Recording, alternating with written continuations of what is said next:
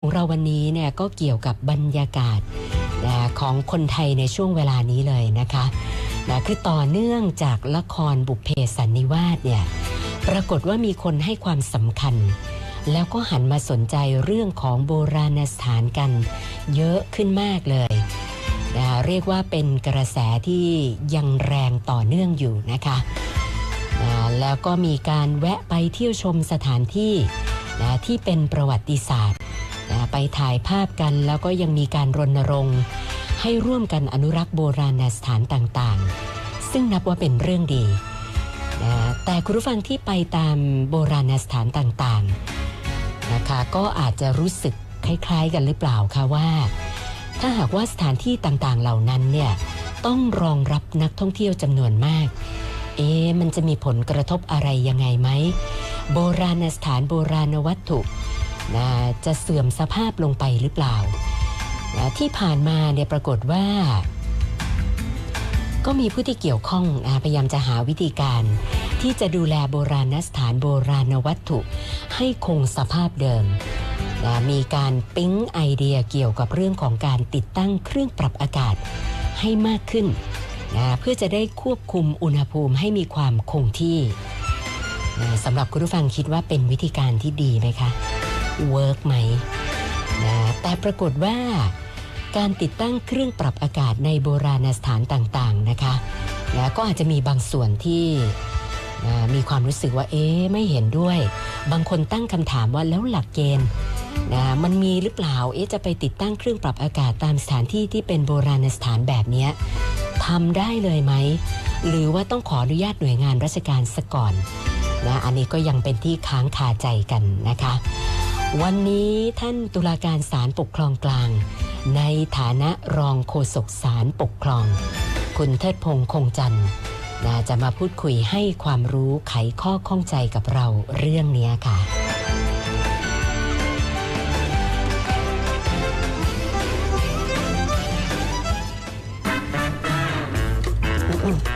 กฎหมายชายคาปัญหาชาวบ้าน โดยสารปกครอง สวัสดีค่ะท่านรองคะสวัสดีครับ คุณสุนันท์สวัสดีท่านผู้ฟังครับ ค่ะ ท่านรองคะอันดับแรกเนี่ยอยากให้ท่านรองได้เอ่อช่วยอธิบายปูพื้นให้ผู้ฟังได้ทราบกันสักนิดหนึ่งนะคะว่า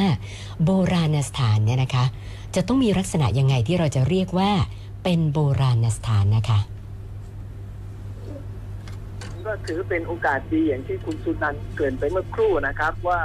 แม้ละครจะลาโรงไว้ไปแล้วเนี่ยนะฮะหลายเดือนเนี่ย แต่สิ่งที่ละครได้ทิ้งไว้ก็คือความสนใจของผู้คนต่อเรื่องโบราณสถานนะครับ ก็เลยมาคุยเรื่องนี้กันอีกสักนิดนึงเผื่อเขาจะมีภาคต่อมาออกอีกนะครับ คุณสุนันท์ค่ะ ตอนตอนนี้ก็รีรันอยู่นะคะอ๋อรีลันอยู่อะใช่ค่ะรีรันอยู่ในกระแสนะครับค่ะอยู่ในกระแสใช่ค่ะรับนั้นก็จะได้เป็นความรู้กันสักนิดครับคราวนี้ในส่วนของโบราณสถานครับท่านผู้ฟัง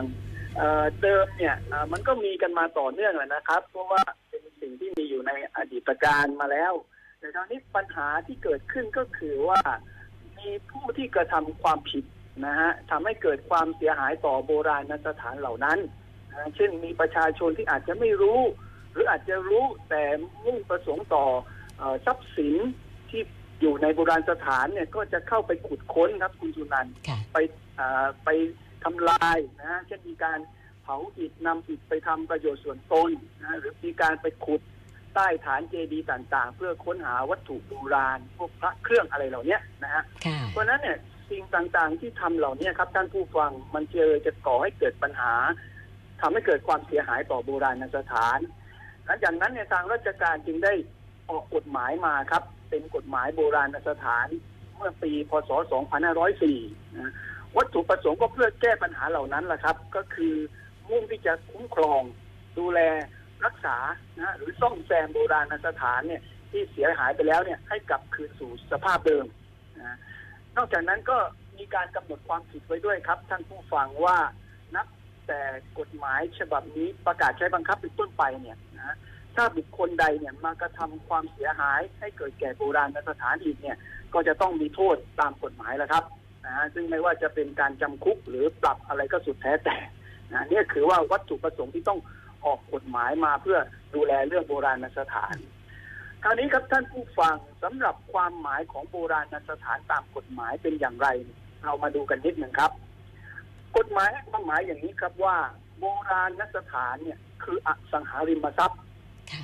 อันนี้ต้องอธิบายกันนิดหนึ่งก่อนครับ อสังหาริมทรัพย์ก็คือเป็นสถานที่อะครับท่านผู้ฟังค่ะนะฮะ พูดง่ายๆ คือว่าไม่สามารถเคลื่อนย้ายได้ อืมค่ะถ้าเป็นวัตถุครับคุณสุนันท์อันนี้เคลื่อนย้ายได้ไม่มีปัญหานะครับ แต่ถ้าเป็นโบราณสถานก็คือเราไปเยี่ยมชมนะไปแวะชม แล้วก็เราก็กลับบ้านเอาอะไรติดมือกลับมาไม่ได้นะฮะเช่นสถานที่ต่างๆนะฮะอุทยานประวัติศาสตร์อะไรเหล่านี้นะฮะแต่คราวนี้อสังหาริมทรัพย์อย่างไรล่ะถึงจะถือว่าเป็นโบราณสถาน ค่ะ กฎหมายให้ดูจากหลักเกณฑ์สามประการดังนี้ครับท่านผู้ฟัง ก็คือหนึ่ง ถ้าเป็นอสังหาริมทรัพย์ ซึ่งโดยอายุนะฮะมีความเป็นมาที่ยาวนานนะเช่นเป็นสถานที่ที่มีประวัติศาสตร์มายาวนานนะอย่างเช่น อุทยานแห่งชาติประวัติศาสตร์ต่าง ๆ ที่อยุธยาก็ดีหรือสุโขทัยก็ดีเหล่านี้นะครับ ซึ่งมีความเป็นมายาวนานโดยอายุของมันเองเนี่ยนะแล้วก็มีความสำคัญต่อคุณค่าทางศิลปะประวัติศาสตร์ หรือโบราณคดี อันนี้ก็ถือว่าเข้าความหมายของโบราณสถาน ประการที่สองครับท่านผู้ฟังที่เป็นหลักเกณฑ์ก็คือ อสังหาริมทรัพย์ หรือสิ่งปลูกสร้าง ที่โดยลักษณะแห่งการก่อสร้างเนี่ยมีความเป็นพิเศษ ผมยกตัวอย่างครับคุณสุนันท์เช่น พระราชวังต่างๆ อย่างนี้นะครับค่ะนะมีความเป็นพิเศษแตกต่างจากอาคารที่พักอาศัยของบุคคลทั่วไปนะอย่างนี้ก็ถือว่าเข้าลักษณะเป็นโบราณสถานครับ หรืออย่างเช่นปราสาทหินต่างๆ ที่ในสมัยโบราณปลูกสร้างขึ้นเพื่อบูชาเทพเจ้าตาม ลัทธิศาสนาหรือความเชื่อนะอย่างเช่นปราสาทหินพิมายอย่างนี้ยครับคุณสุนันท์นะฮะก็จะมีลักษณะแตกต่างจากอาคารที่พักของคนทั่วไปค่ะซึ่งมีคุณค่าทางศิลปะประวัติศาสตร์ ก็เข้าลักษณะเป็นโบราณสถานตามกฎหมาย เช่นกันครับ หลักเกณฑ์ประการที่สามครับท่านผู้ฟังก็คือดูจากหลักฐานเกี่ยวกับประวัติของอสังหาริมทรัพย์นั้น อันนี้ก็คือว่ามีทางราชการเนี่ย นะฮะบันทึกไว้เป็นลายลักษณ์อักษรเป็นหลักฐานนะอย่างเช่นเอ่อโบราณสถานบางแห่งเนี่ยนะครับ ก็มีการบันทึกไว้ในพระราชพงศาวดารนะฮะตกทอดสืบเนื่องมา อย่างเนี้ยเราสืบค้นได้ครับท่านผู้ฟังว่ามีลักษณะความเป็นมาที่เกิดขึ้นอย่างไร ใครเป็นผู้ก่อสร้างดูแลรักษาอย่างไรนะฮะค่ะอย่างเช่นเอ่อบ้านพักเจ้าพระยาวิชาเยนทร์อย่างเงี้ยนะฮะอ๋อมิสเตอร์กองสตังซ์อย่างเงี้ยนะฮะในละครเนี่ยนะครับ เราค่ะเราเรามีบันทึก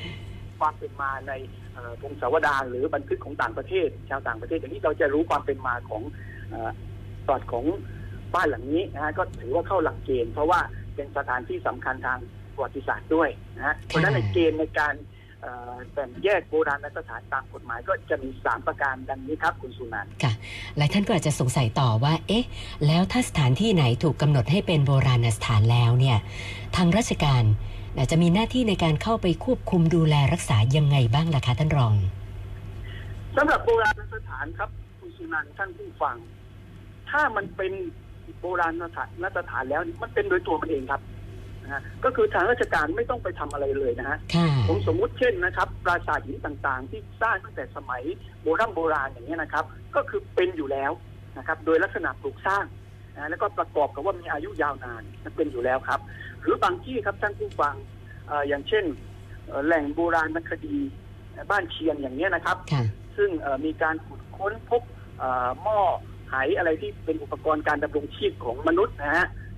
เกินพันปีอย่างเงี้ยเป็นอยู่แล้วครับ โดยโบราณสถานตามกฎหมายไม่ต้องไปทำอะไรมันเลยค่ะแต่คราวนี้ประเด็นก็เป็นอย่างที่คุณสุนันท์ว่าครับว่าเอาแล้วทางราชการจะไปรู้ได้อย่างไรนะว่าในบ้านเมืองเนี้ยมีโบราณสถานที่เป็นโดยตัวเขาเองเนี่ย อยู่แล้วในกี่แห่งนะและถ้าเกิดความเสียหายทางราชการจะจะไปเข้าไปดูแลซ่อมบำรุงอย่างไร เพราะไม่สามารถรู้ได้เลยว่าอยู่ตรงไหนค่ะอันนี้แหละครับที่กฎหมายถึงกำหนดฮะให้เป็นหน้าที่ของทางราชการ โดยกรมศิลปากรครับท่านผู้ฟังอ่ามีหน้าที่จะต้องไปสำรวจตรวจสอบ เพื่อจะขึ้นทะเบียนโบราณสถานเหล่านั้นแหละครับ ที่เป็นโดยตัวเขาเองเนี่ย ไว้ในบัญชีของทางราชการครับคุณสุนันท์ค่ะแล้วก็มีประพอขึ้นทะเบียนแล้วก็จะประกาศในราชกิจจานุเบกษา เพื่อให้ประชาชนทั่วไปเนี่ยทราบนะฮะแล้วก็สามารถตรวจสอบได้ว่าอ่าในจังหวัดตัวเองนะครับ ในเขตพื้นที่ตัวเองเนี่ยมีโบราณสถานใดบ้างที่กรมศิลปากรขึ้นทะเบียนไว้แล้วเพื่อดูแลรักษา อันนี้คือเป็นประโยชน์ครับ แก่ทางตัวโบราณสถานเอง แต่คราวนี้พอพูดถึงเรื่องขึ้นทะเบียนแล้วครับท่านผู้ฟังก็คุยกันต่ออีกนิดหนึ่งว่า โบราณสถานเนี่ยนะครับ มันมีสองลักษณะครับ ก็คือหนึ่งเป็นโบราณสถานที่ไม่มีเจ้าของค่ะนะฮะกับมีเจ้าของครับอ๋คุอณสุนันท์ค่ะไม่มีเจ้าของนี่ผมยกตัวอย่างเช่น อย่างปราสาทหินทั้งหลายที่ก่อสร้างมาเกือบเป็นพันปีแล้วอย่างเงี้ยครับคุณสุนันท์ครับค่ะไม่สามารถจะสืบหาได้เลยอ่าเจ้าของไม่อยู่แล้วนะคะของใครค่ะของเอ่อเจ้าองค์ไหนอะไรเงี้ย มันมันสืบยากมากนะครับค่ะเพราะเป็นยุคดั้งเดิมแต่สมัยเขมรอะไรอย่างเงี้ยที่เข้ามามีอำนาจในเขตสุวรรณภูมิเราเนี่ยนะฮะอย่างเงี้ยถือว่าไม่มีเจ้าของครับนะฮะกับอีกประเภทเป็นโบราณสถานที่มีเจ้าของได้ครับค่ะอาจจะเป็นเอกชนรายใดรายหนึ่งผมยกตัวอย่างเช่นครับ อาจจะเป็นตระกูลใหญ่ขุนน้ำขุนนางนะฮะที่ได้ปลูกสร้างอาคารบ้านพักในสมัยรัชกาลที่สี่หรือรัชกาลที่ห้าอย่างนี้ยครับคุณสุนันท์ค่ะนะซึ่งอาคารบ้านพักแกนี่ก็อาจจะป ลูกโดยใช้สถาปัตยกรรมของเอ่อของไทยก็ดีนะหรือของตะวันตกมาดัดแปลงก็ดี ซึ่งมีความสวยงามนะมีคุณค่าทางศิลปะและประวัติศาสตร์เนี่ยอย่างเนี้ยนะฮะต่อให้อาคารแห่งนั้นเนี่ยตกทอดเป็นมรดกจากขุนน้ำขุนนางในสมัยนั้นเนี่ยนะฮะมาจนถึงลูกหลานเหลนโหลนในปัจจุบันเนี่ยก็ต้องถือว่าเป็นโบราณสถานโดยตัวเขาเองครับค่ะนะฮะอาคารเนี้แต่มีเจ้าของครับ เพราะว่าหลานหรือเหลนเนี่ย ถือว่าเป็นผู้รับมรดกสืบทอดมาค่ะนะฮะดังนั้นแบ่งได้เป็นสองประเภทอย่างนี้คราวนี้เวลาทางราชการจะไปขึ้นทะเบียนเพื่อดูแลรักษาครับท่านผู้ฟัง โบราณสถานที่ไม่มีเจ้าของเนี่ยคงไม่มีปัญหาค่ะนะครับ เพราะว่าคงไม่มีใครมาโต้แย้งกับคุณสุนันท์นะฮะแต่โบราณสถานที่มีเจ้าของนี่แหละครับ ที่อาจจะเกิดข้อพิพาทกันได้นะฮะเพราะบางทีเนี่ยราชการหวังดีจะขึ้นทะเบียนเพื่อใช้ดูแลรักษานะฮะแต่ เจ้าของลูกหลานเนี่ยอาจจะไม่ต้องการให้ราชการมายุ่งเกี่ยวก็ได้อ่าเป็นไปได้ นะเขาเขาเขาจะดูแลเขาเองอะไรอย่างนี้ยครับคุณสุนันท์ค่ะ อันนี้ก็อาจจะเกิดข้อพิพาทกันได้นะครับ ซึ่งลักษณะข้อพิพาทอย่างนี้ครับ ถ้าเกิดว่าเจ้าของโบราณสถาน ไม่ประสงค์ที่ให้ทางราชการขึ้นทะเบียน ก็สามารถยื่นฟ้องโต้แย้งต่อศาลปกครองได้ครับ อ๋อนะฮะแล้วก็มาให้ศาลตรวจสอบอีกทีหนึงครับว่าการที่ทางราชการโดยกรมศิลปากรจะไปขึ้นทะเบียนโบราณสถานซึ่งเป็นบ้านพักมรดกของเขาเนี่ย นะฮะเป็นไปตามหลักเกณฑ์ของกฎหมายหรือไม่นะฮะชอบด้วยกฎหมายหรือไม่อันนั้นก็ไปว่าที่ศาลปกครองในภายหลังครับค่ะอันนี้ก็พอจะอาบอกวิธีการขึ้นทะเบียนของทางกรมศิลปากรในกรณีนี้ครับ คุณสุนันท์นะคะโบราณสถานต่างๆเนี่ยก็แน่นอนว่าจะต้องมีคนไปเที่ยวชมไปถ่ายรูปไปทำกิจกรรมอะไรต่างๆกันนะโดยเฉพาะกระแสละครที่กำลังฟีเวอร์ต่อเนื่องกันเนี่ยนะคะ ทีนี้สงสัยอีกนิดนึงค่ะท่านรองว่า แล้วตามกฎหมายเนี่ย เรามีข้อห้ามไหมคะว่า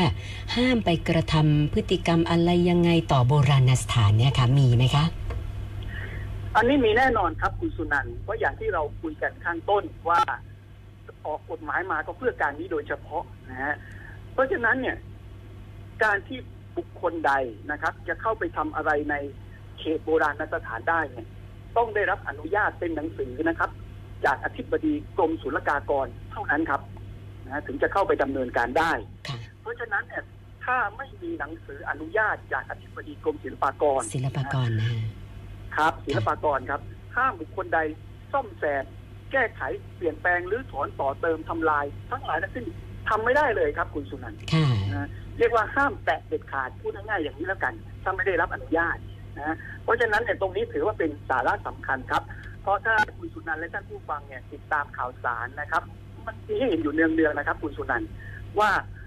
บางที่บางแห่งเนี่ยแม้แต่หน่วยราชการที่รับผิดชอบเองเนี่ยก็อาจจะเข้าใจผิดในข้อกฎหมายค่ะนะตัวเองเนี่ยมีโบราณสถานอยู่ในเขตพื้นที่ดูแล ก็อาจจะด้วยความปรารถนาดีนะครับ ก็ประสงค์จะไปต่อเติมส้มแคมนะฮะไปทาสีใหม่ค่ะไปใส่นู่นใส่นี่อันนี้ไม่ได้นะครับ โดยกฎหมายนะครับ เพราะว่าถึงจะเป็นโบราณสถานที่อยู่ในเขตพื้นที่ความรับผิดชอบของท่านเนี่ยนะฮะ ไม่ว่าจะเป็นหน่วยงานราชการหรือวัดวาอารามก็ดีเนี่ยถ้าจะทำอะไรต้องขออนุญาตจากอธิบดีกรมศิลปากรก่อนเท่านั้นครับ เพราะว่าเรื่องโบราณสถานเนี่ยครับท่านผู้ฟังการดัดแปลงการซ่อมแซมเนี่ยมันต้องเป็นไปตามงานสถาปัตยกรรมด้านศิลปะโดยเฉพาะนะฮะต้องมีผู้เชี่ยวชาญจากกรมศิลปากรไปดูแลให้คำแนะนำครับคุณสุนันท์ค่ะจะทำได้นะฮะเพราะฉะนั้นอันนี้เป็นข้อห้ามสำคัญที่อยากจะฝาก ท่านผู้ฟังไว้ครับแล้วคดีตัวอย่างของเราในวันนี้เนี่ยเอ่อผู้ฟ้องคดีนำเรื่องไปยื่นฟ้องต่อศาลปกครองนี่รายละเอียดของคดีเป็นยังไงล่ะคะท่านรอง คดีวันนี้ครับท่านผู้ฟังเป็นเรื่องที่ผู้ฟ้องคดีนะครับ ก็เอ่อท่านเนี่ยนับถือศาสนาคริสต์นะครับ เป็นคริสต์ศาสนิกชน แล้วก็อ่าไปปฏิบัติกิจทางศาสนาเนี่ยณโบสถ์แห่งนี้เนี่ยเป็นประจำนะครับ คราวนี้โบสถ์ คริสต์เนี่ยนะครับ ที่ผู้ฟ้องคดีไปปฏิบัติศาสนกิจเป็นประจำเนี่ย ปรากฏว่าเป็นโบสถ์ที่มีการเอ่อก่อสร้างขึ้นตั้งแต่สมัยรัชกาลที่สามครับคุณสุนันท์โอ้ค่ะโดยพระเจ้าอยู่หัวรัชกาลที่สามเนี่ยเอ่อได้ทรงพระราชทานที่ดินนะครับ พร้อมทั้งเอ่อเงินสนับสนุนเพื่อใช้ในการปลูกสร้างโบสถ์คริสต์แห่งนี้ครับ เพราะว่าประชาชนที่อยู่ในเขตพื้นที่เหล่านี้เนี่ยเอ่อเป็นผู้ที่นับถือศาสนาคริสต์นะฮะพระองค์เลยเอ่อทรงโปรดให้มีการสนับสนุนด้านศาสนาแก่บุคคลเหล่านั้นนะฮะก็ถือว่าเป็นโบราณสถานตามกฎหมายแน่นอนครับคุณสุนันท์นะฮะเพราะว่าเป็นสิ่งปลูกสร้างที่มีคุณค่าทางศิลปะนะฮะแล้วก็สืบค้นได้จากประวัติความเป็นมาค่ะคราวนี้เรื่องราวมันก็คือว่าผู้ฟ้องคดีแกก็ไปโบสถ์ทุกอาทิตย์อย่างสม่ำเสมอนะครับ แกก็เริ่มผิดสังเกตกับท่านผู้ฟัง เพราะว่า บาทหลวงผู้ดูแลโบสถ์เนี่ยนะครับ ก็เรียกว่าขยันนะครับค่ะ นะครับ ดัดแปลงนู่นต่อเติมนี่ซ่อมนั่นอยู่เรื่อยนะครับ ค่ะ แกก็ทำแม่งทำแม่งครับ เพราะว่ามันเอ๊ะทำไมมันดูแล้วรูปทรงมันเริ่มจะผิดแผกแตกต่างไปจากเดิม ค่ะ จนกระทั่งถึงครั้งสำคัญสุดครับ ก็คือว่าบาทหลวงผู้ดูแลโบสถ์เนี่ย มีความตั้งใจจะอำนวยความสะดวกสบายแก่ผู้มาโบสถ์ครับ ก็เลยจะติดแอร์ครับคุณสุนันท์ค่ะ นะฮะ พอติดแอร์เนี่ยก็ตามแบบแปลนที่บาทหลวงท่านดำเนินการก็คือหนึ่งนะฮะจะให้มีการเจาะฝ้าเพดานอ๋อแล้วก็ติดแอร์ขนาดใหญ่เลยครับ คุณสุนันท์ค่ะสองตัวนะครับ เหนือประตูทางเข้าโบสถ์ครับนะแล้วก็จะเดินสายท่อแอร์อะไรเนี่ยเอ่อบนเพดานอ่าส่วนไอ้ตัวปล่อยไอ้ตัวคอยล์ปล่อยลมร้อนนะครับ ท่านผู้ฟังนะฮะที่ต้องอยู่ภายนอกอาคารเนี่ย อันนี้ตามแบบแปลนก็คือจะให้มีการเอาไปวางไว้บนหลังคาของโบสถ์เลยครับคุณสุนันท์ครับ นะฮะ ก็ก็หลายตัวเหมือนกันนะครับค่ะค่ะหลายชิ้นอยู่แบบแปลนจะเป็นอย่างนั้นค่ะครับอ่าตอนนี้เนี่ยตัวโบสถ์เดิมครับ ก็จะไม่ไม่มีแอร์ถูกไหมครับ ก็จะมีอ่าช่องลมอะครับคุณอ๋อสุค่ะนันท์เปิดเป็นช่องลมระบายลมไว้ ตรงนี้ก็บาทหลวงก็จะเอากระจกเนี่ยนะครับ มาปิดกั้นหมดนะฮะเพื่อไม่ให้แอร์มันระบายออกไปค่ะค่ะผู้ฟ้องก็เลยไปสอบถามกับทางบาทหลวงครับว่า เอ๊ะทำอย่างนี้นี่มันมันเป็นการดัดแปลงอือหือ โบราณสถานของโบสถ์หรือเปล่านะครับทำให้เสียทัศนียภาพไปบานหลวงก็บอกว่าดัดแปลงแน่นอนไม่เถียงนะครับค่ะแต่ว่าได้เออขออนุญาต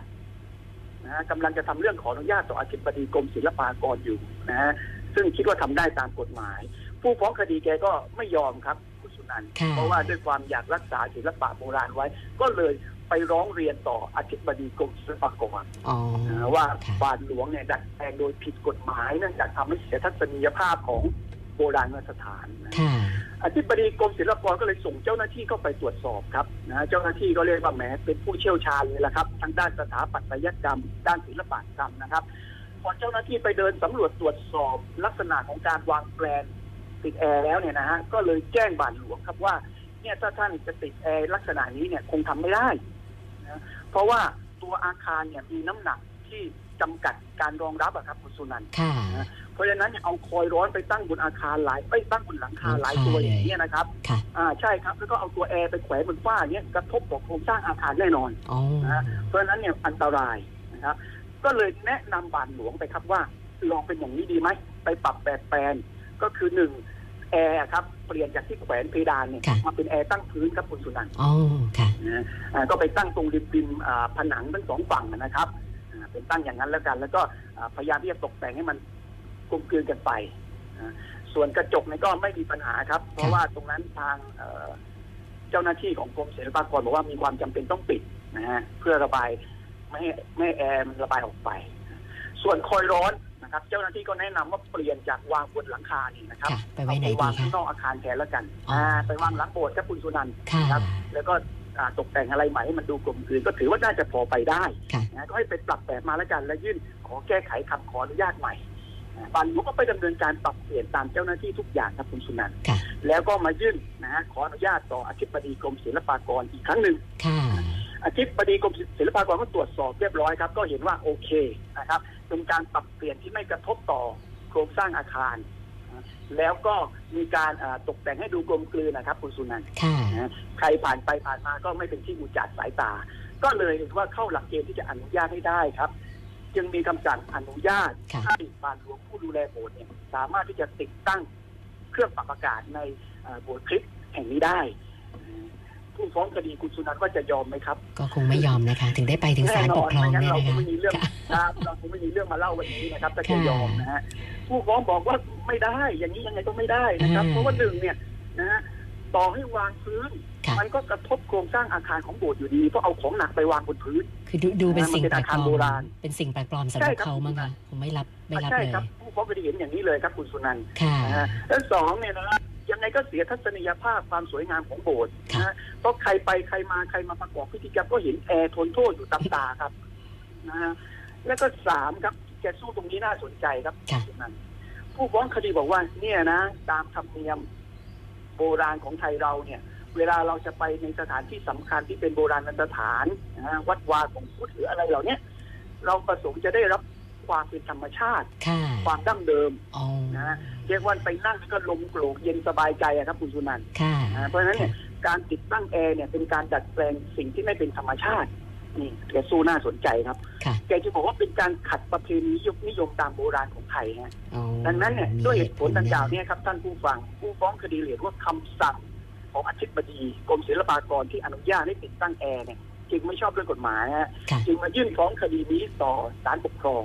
นะครับค่ะฟ้องอธิบดีกรมศิลปากรเป็นผู้ถูกฟ้องคดี ขอให้ศาลพิพากษาพิพากษาเพิกถอนคำสั่งอนุญาตดังกล่าวของกรมศิลปากรอธิบดีกรมศิลปากรครับนะคุณผู้ฟังที่ฟังมาถึงตรงนี้ก็อาจจะเริ่มเดากันแล้วนะคะ ว่าเอ๊ะตกลงนะพอเรื่องมาถึงศาลปกครองแล้วเนี่ยศาลปกครองสูงสุด จะมีคำวินิจฉัยยังไงล่ะคะท่านรองคดีนี้ครับเมื่อเข้าสู่การพิจารณาของศาลปกครองสูงสุด ประเด็นแรกครับศาลท่านวินิจฉัย ตัวอาคารโบสถ์คริสต์แห่งนี้ก่อนครับศาลท่านเห็นว่าโบสถ์แห่งนี้นะครับ มีอายุเกือบ 200 ปี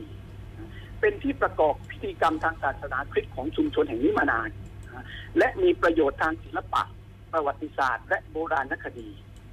โบสถ์คริสต์แห่งนี้จึงเป็นโบราณสถานตามกฎหมายอ่านี่จบไปเลยนะครับ ประเด็นแรกคือเป็นโบราณสถานตามกฎหมายแน่นอนค่ะ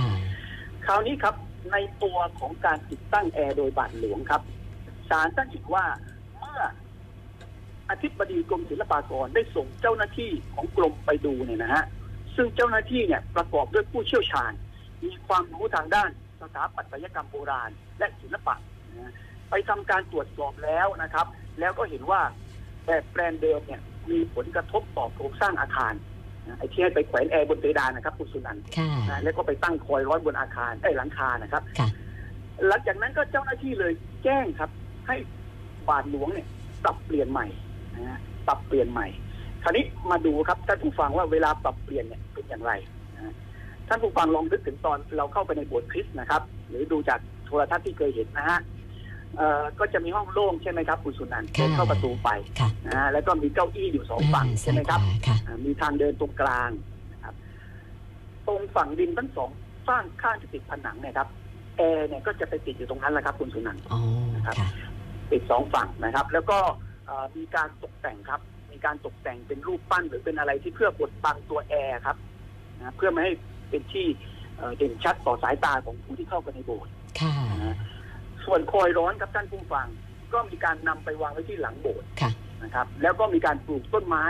นะฮะต้นไม้อ่าไม่ใช่ไม้ใหญ่นะครับค่ะเป็นไม้ล้มลุกที่ขนาดพอดีพอดีพอดีแล้วก็สวยงามนะครับ ติดบังคอยร้อนไว้อ๋อ